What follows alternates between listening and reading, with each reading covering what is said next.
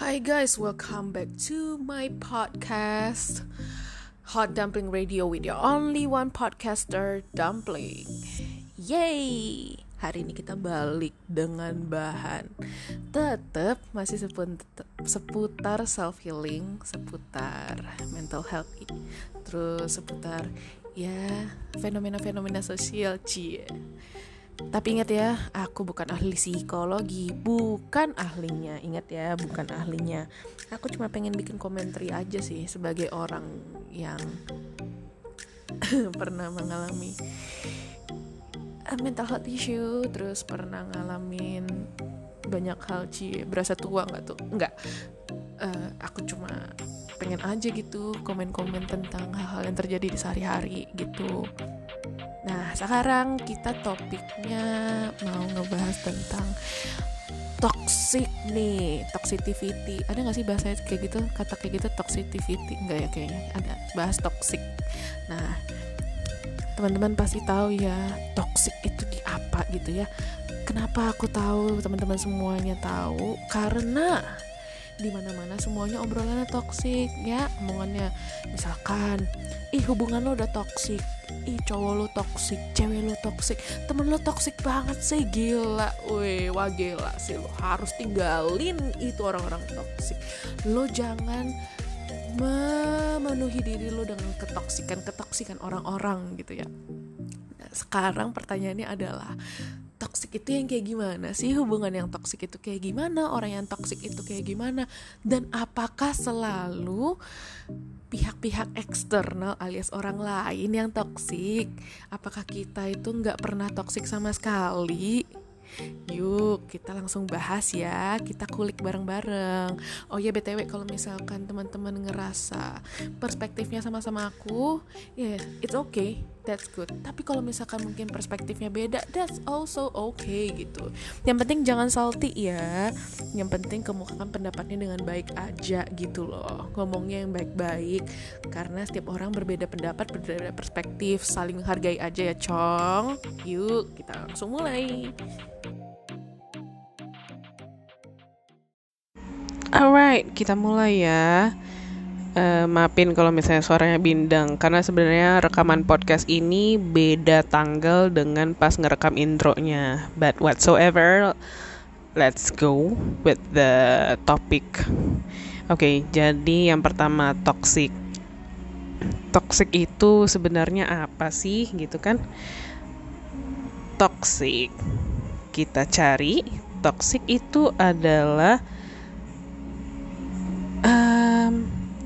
kalau misalkan menurut merdeka.com, toksik adalah kepribadian yang senang menyusahkan orang lain. Kenali ciri-cirinya, ya kan? Nah, sekarang aku coba baca dikit ya dari merdeka.com. Toksik adalah istilah untuk seseorang yang beracun tanda kutip atau sifat pribadi yang suka menyusahkan dan merugikan orang lain, baik secara fisik maupun emosional. Seseorang bisa dianggap menjadi racun ketika ia menebarkan sesuatu yang negatif ke lingkungan sekitarnya. Seringkali toxic people ditemukan melalui media sosial, namun dalam kehidupan nyata juga banyak. Nah, ini udah pasti banget ya. Kalau misalkan orang bisa toxic di media sosial, di kehidupan nyata masa nggak bisa gitu ya? pasti lebih banyak sih di kehidupan nyata daripada di media sosial. Media sosial kan jatuhnya itu kayak the tip of the iceberg gitu ya gitu.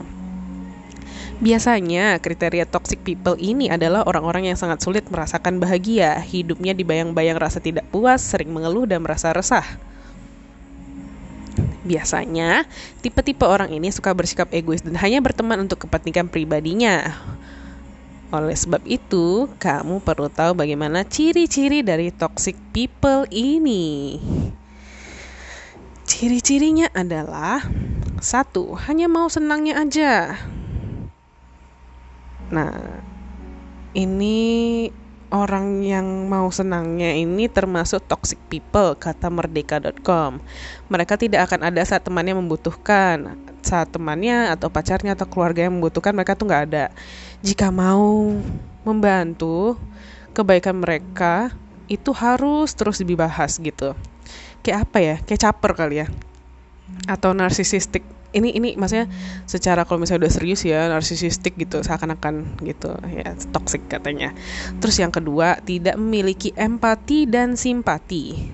Dalam sebuah hubungan yang sehat pastinya sikap empati dan simpati akan sangat penting untuk dilakukan.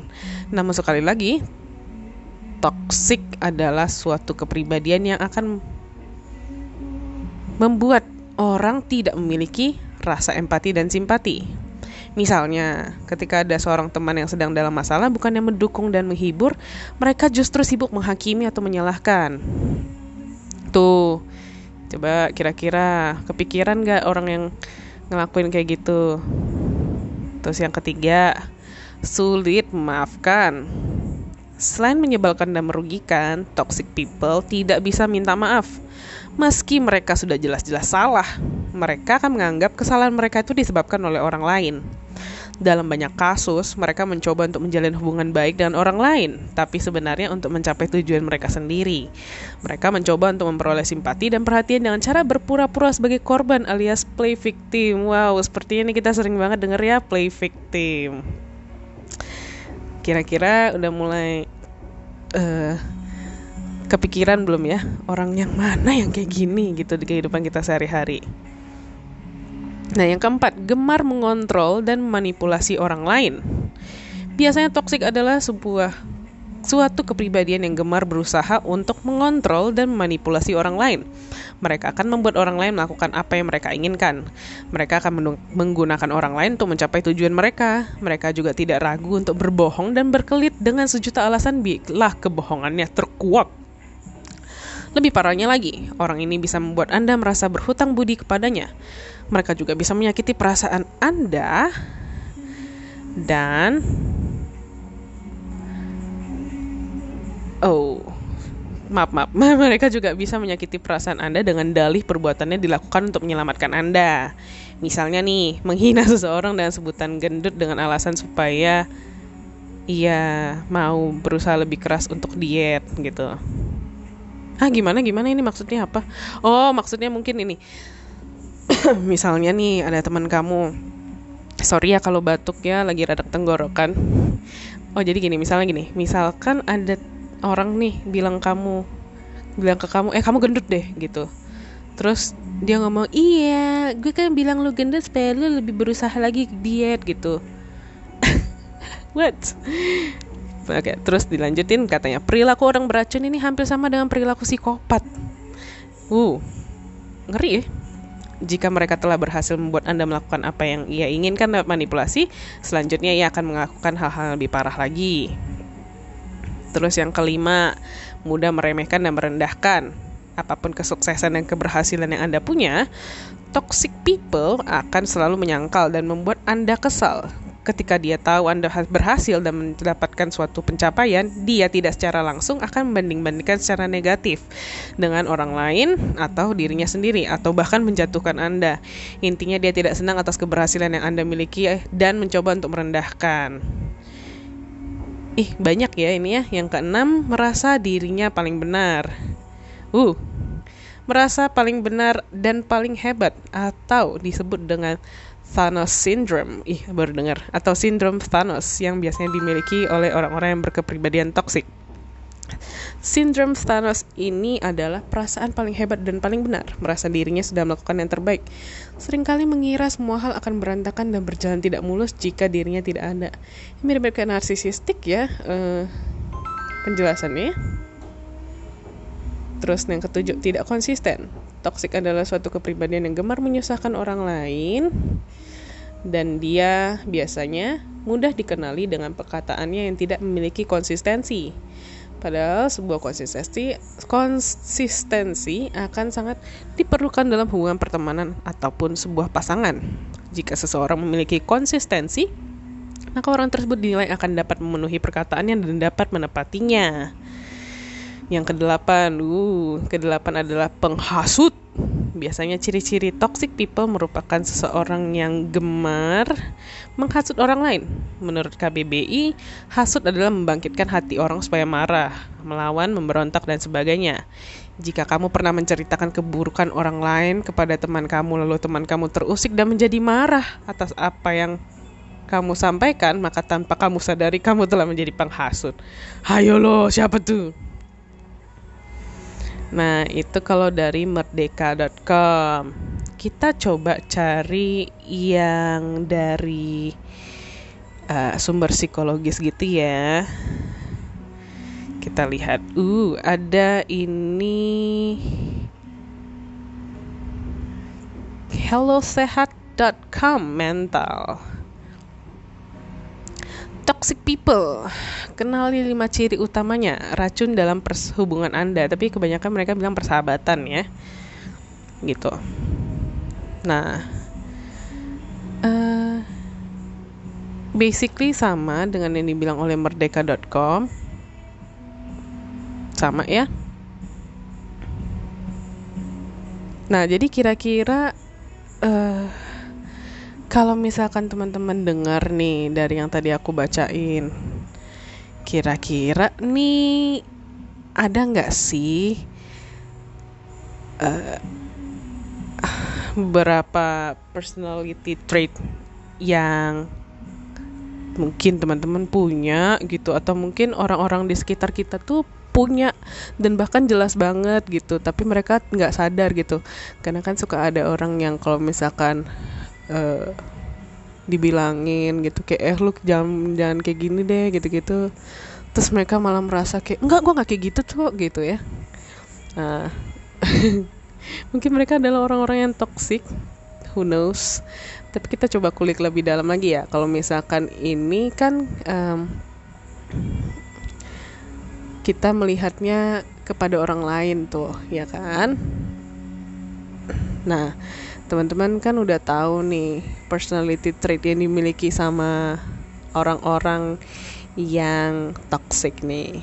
Kira-kira menurut kalian apakah toxic people itu cuma ada di sekitar kita atau kita sendiri pun pernah gak sih jadi orang yang toxic itu juga?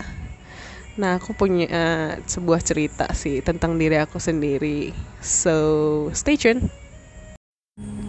Nah, sebelum aku nyambung ke toxic relationship, aku cerita dulu tentang pengalamanku. Kenapa? Karena kalau aku kan jujur belum pernah pacaran gitu. Jadi seringnya tuh uh, hubungannya ya temenan doang gitu.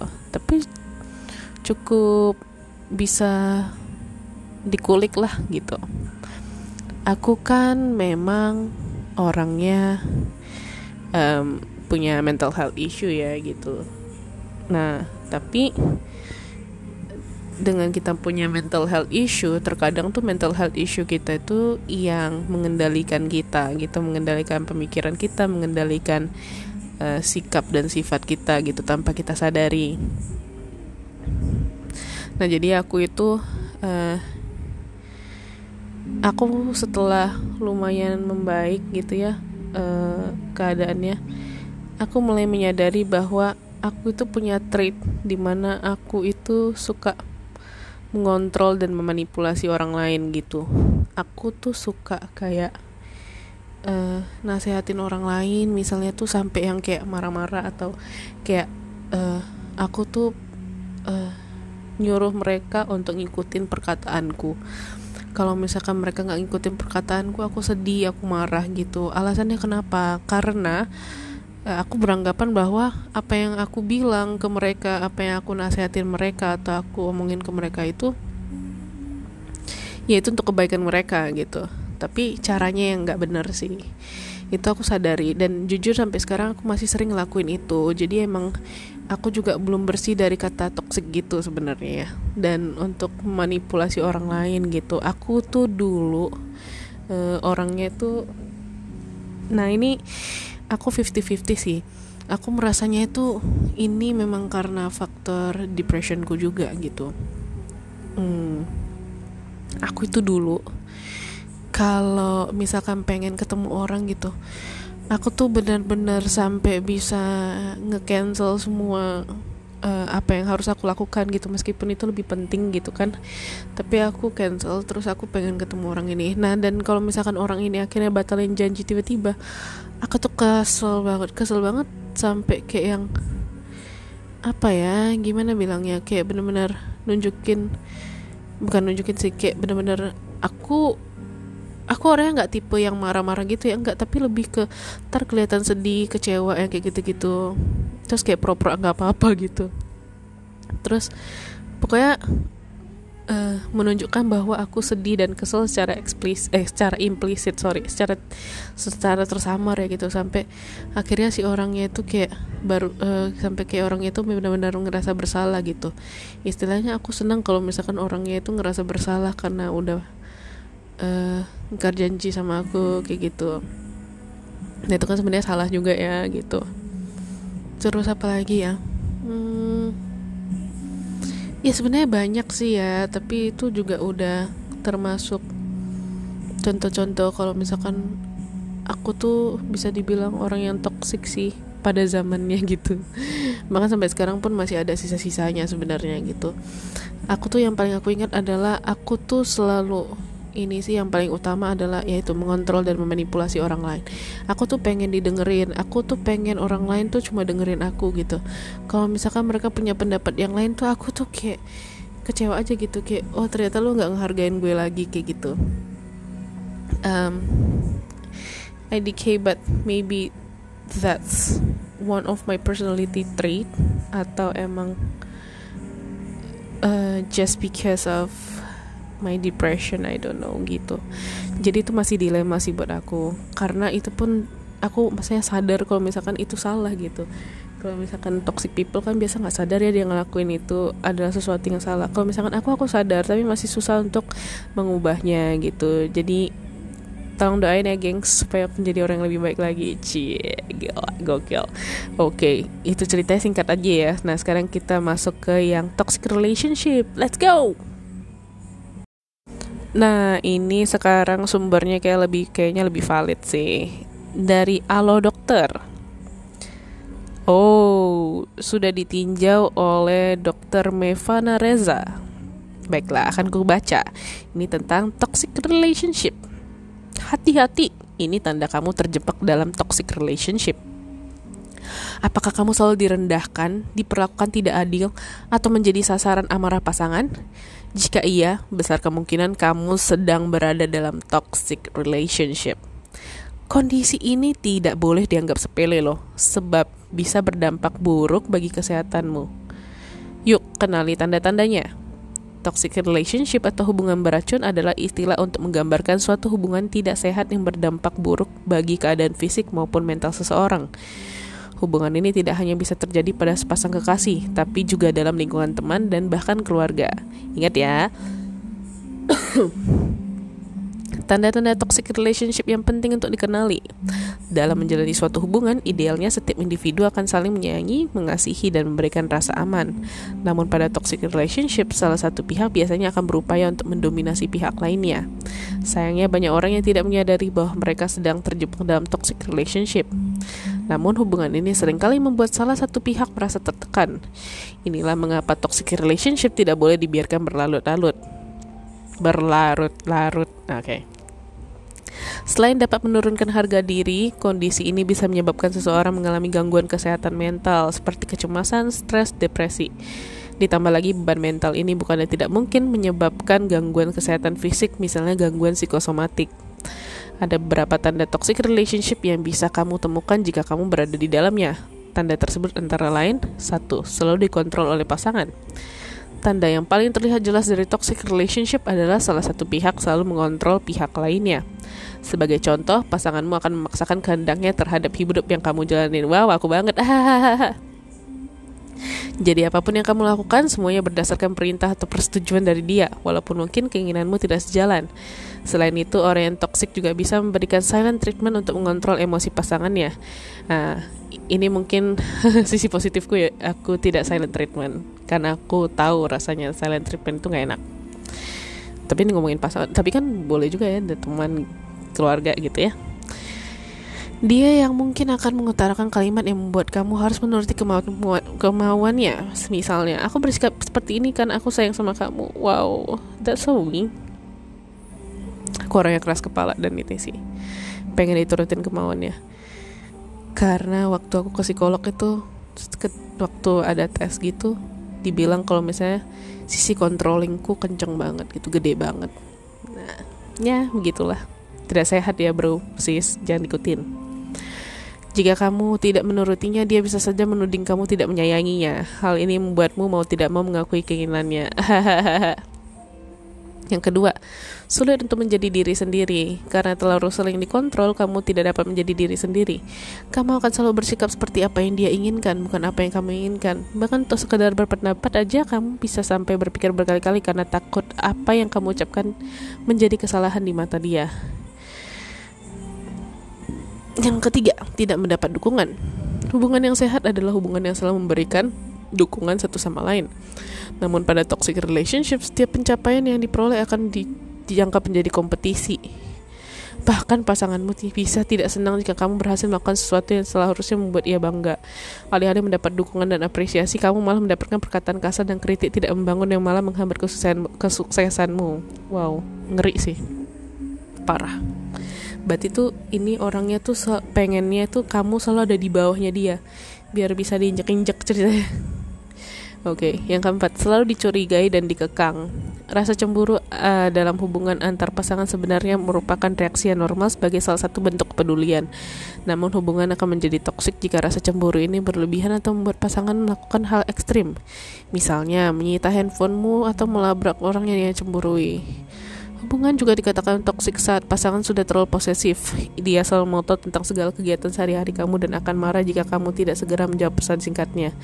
Selain itu, terkadang dia juga melarang kamu untuk tidak memakai lagi jenis pakaian tertentu yang mungkin menarik perhatian orang. nah, kalau aku aku menganggap diriku posesif karena aku pengen tahu segala sesuatu gitu ke temanku. Balik lagi ya karena aku punya uh, personality trait di mana aku kelingi sama orang. Tapi aku orangnya gak marah sih kalau misalkan orang gak jawab pesan gitu. Nggak sih.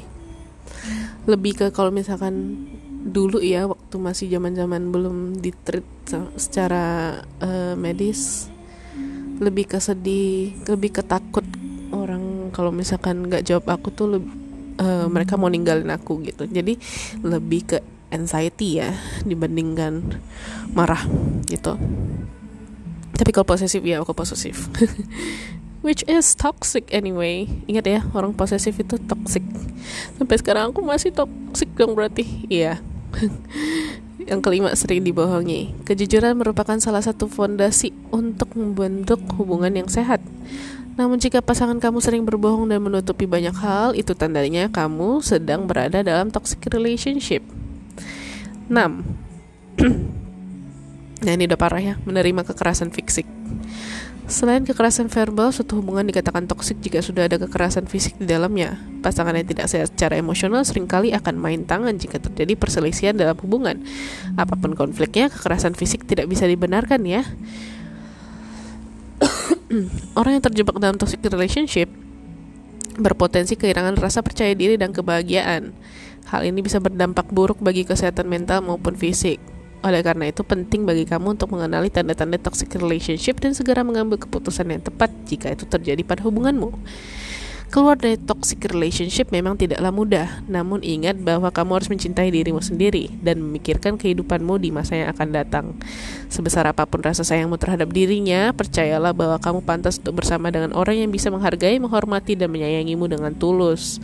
Jika kamu terjebak dalam toxic relationship dan merasa kesulitan untuk keluar dari hubungan tersebut, cobalah minta bantuan orang lain yang kamu percayai. Bila perlu, cobalah berkonsultasi dengan psikolog untuk mendapatkan saran terbaik agar kamu bisa mengatasi atau mengakhiri hubungan beracun itu.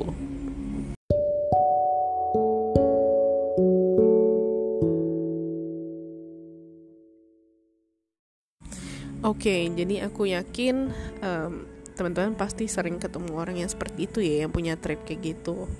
Nah sekarang pertanyaannya adalah bisa nggak sih kita sendiri juga menjadi orang yang toxic? Bisa banget gitu.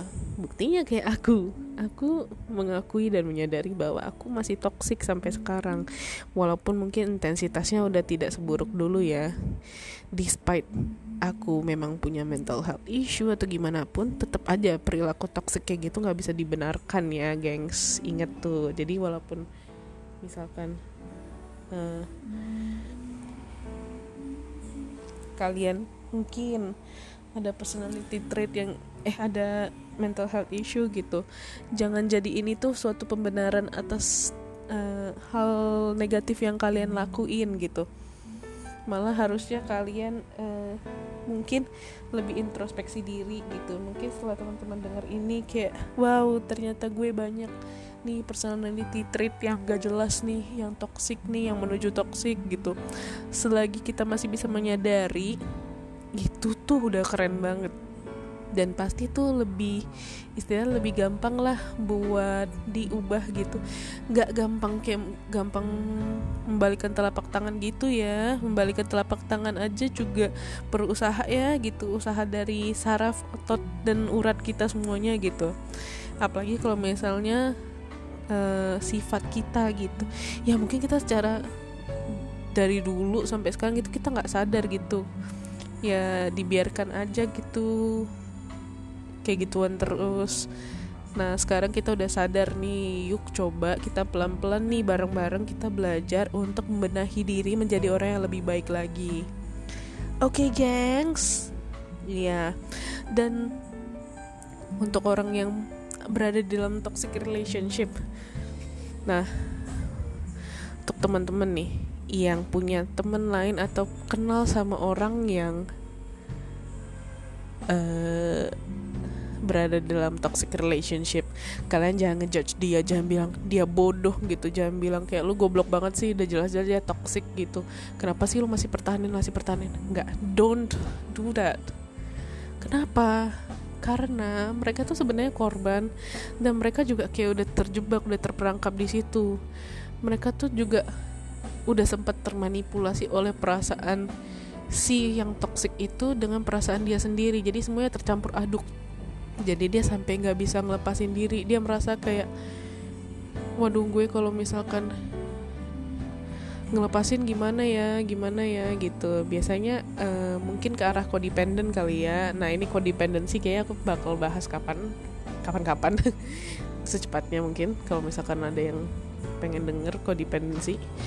Nah jadi biasanya yang toxic toxic ini biasa codependent jadinya jadi mereka pun nggak sadar gitu. Mereka merasa bahwa aduh kalau misalkan uh, gue putus dari dia gitu ntar dia gimana gimana kayak gitu. Malah dia mengkhawatirkan si pelaku toksiknya itu gitu. Jadi kita nggak bisa salahin si yang mengalami tindakan kurang menyenangkan dari toxic people ya karena mereka juga nggak sadar gitu sebenarnya. Jadi jangan bilang mereka bodoh gitu. Mereka juga nggak pengen kayak gitu kali gitu loh. Jangan dijudge. Nggak guna. Kalau misalnya dijudge emang bisa membantu dia? Enggak kan? Malah bikin dia terpuruk makin makin terpuruk.